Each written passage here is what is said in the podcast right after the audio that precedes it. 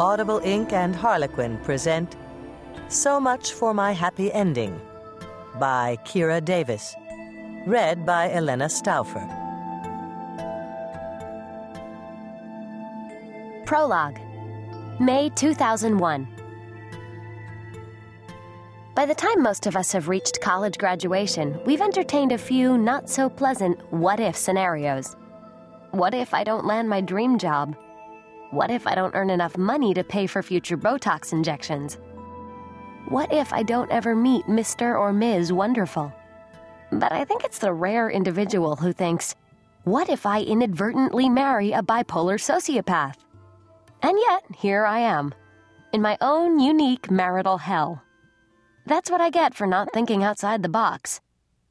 Once upon a time, the only images the term mentally ill evoked were those of derelicts, third-world leaders, and my mother. Now, of course, I know better. Almost everyone is crazy.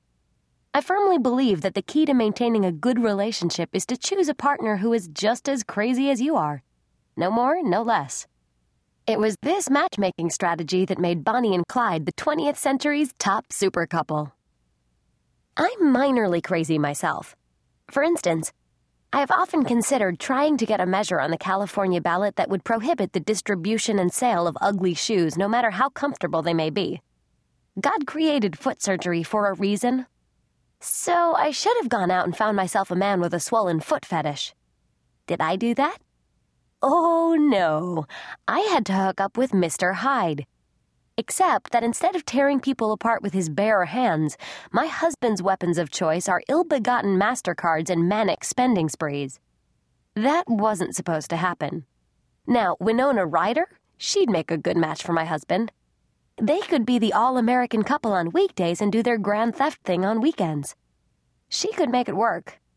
I can't. The worst part about this whole mess is that it blew up right when I was on the verge of my very own identity crisis, and now I've had to put that off. The really ironic part of all this is that I married Tad because I thought he would bring stability into my life. He was the ingredient I needed to be part of a normal family. Now I'm the one who has to offer that stability for him, because he has gone so far off the deep end that my staying grounded is the only way I can keep our world from spinning out of control. I can no longer afford to spend the day window shopping in uncomfortable shoes.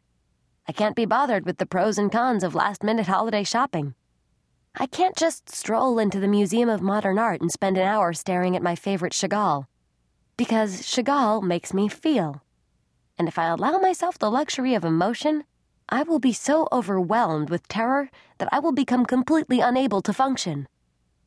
It's difficult to reflect on the past while in survival mode, but I think it might be important to have an understanding of how I got myself into this predicament. It may prove useful when I finally have time to have my breakdown. Or maybe I could use it to help me get things back under some semblance of control. If I really press myself, I can remember.